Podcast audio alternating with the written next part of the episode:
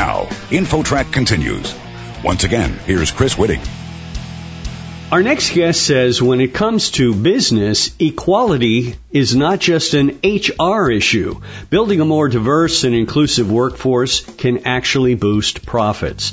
He's Rafi Karim Alidina, co-author of Building an Inclusive Organization, Leveraging the Power of a Diverse Workforce.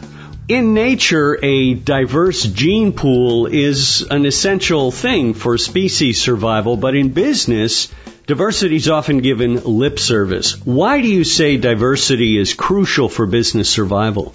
In order to get the best result, in order to make the best decision possible consistently, you need to have a diversity of approaches.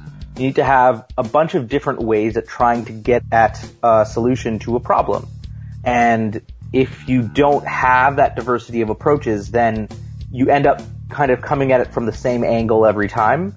And now that doesn't have to be terrible. It doesn't mean that your decision is going to be the worst decision or even necessarily a bad decision.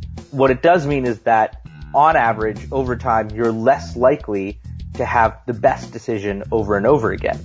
What we find in research repeatedly is that if you have a more diverse workforce or a diverse team that has had different life experiences, different educational experiences, and as a result has different approaches to a problem, then those teams are going to end up having more solutions, just a greater number of solutions to that problem. But they'll also have more creativity, more innovation. You'll have better accuracy in predictions and there's a whole host of other kind of benefits that you can get from it. In order to leverage the benefits of this diverse workforce, you say that businesses must also be inclusive. Now, what does that mean? When we talk about diversity and inclusion, they're usually talked about together as one term. The problem is that diversity and inclusion are actually two very different concepts. Diversity is about getting the right mix of people with the right skills and competencies but inclusion is about making sure the mix you have works. It's about creating that sense of belonging, having your voice heard, that sense that you matter, and that what makes you unique from other people is what matters. And so you're not creating this environment where everybody's just trying to fit into a particular mold. It's that what makes them different is why they were hired in the first place. And so what happens there is that when you have this diverse team, if you haven't got the inclusion side of it, then the people that might have a different approach, those differences are not going to be brought out. Those people will feel like they can't bring out that difference. So they might not feel like that uniqueness will be welcome. And as a result of that, you end up having the same problem you would have if you had a homogenous workforce and that everybody's approaching the same problem from the same angle.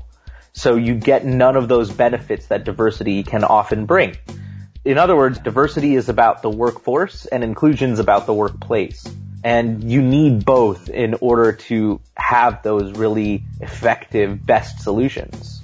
We're talking with Rafi Karim Alidina, co-author of Building an Inclusive Organization, Leveraging the Power of a Diverse Workforce. Rafi, how can a business leader create an inclusive workforce? What are the steps they can take to do that? I think the first step is really come to an understanding about what that means. You need to have your own personal why as to why this matters for you. That's not just a simple transactional thing and realize that it's about your behavior as a business leader. It's not about these other people. Often when we do this kind of work with our clients, we hear people say things like, oh, I'm not diverse. But it's all contextual and we're all different in our own way. And so, yes, it's about gender and it's about race and it's about sexual orientation and disability. But it's also about, did you grow up in a rural or an urban area? It's about, are you an introvert or an extrovert? It's about your socioeconomic background. And so it's all about these other things that are often hidden that we don't really think about all the time when we think about diversity. So the first thing is realizing that, you know, it's a little bit more necessarily than what you have traditionally thought. And the second is that, you know, you are a part of that and changing your own behavior is the key.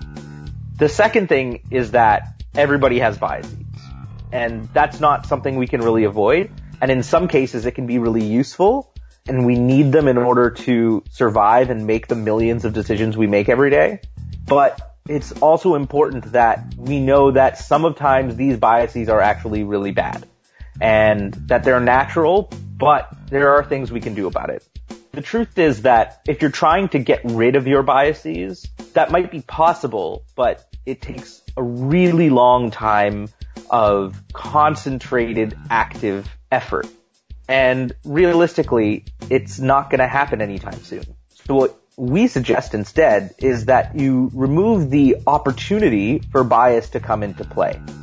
So when you're in your job, let's say you're recruiting someone, you're trying to hire someone, one of the options might be to just anonymize all of the CVs that come your way.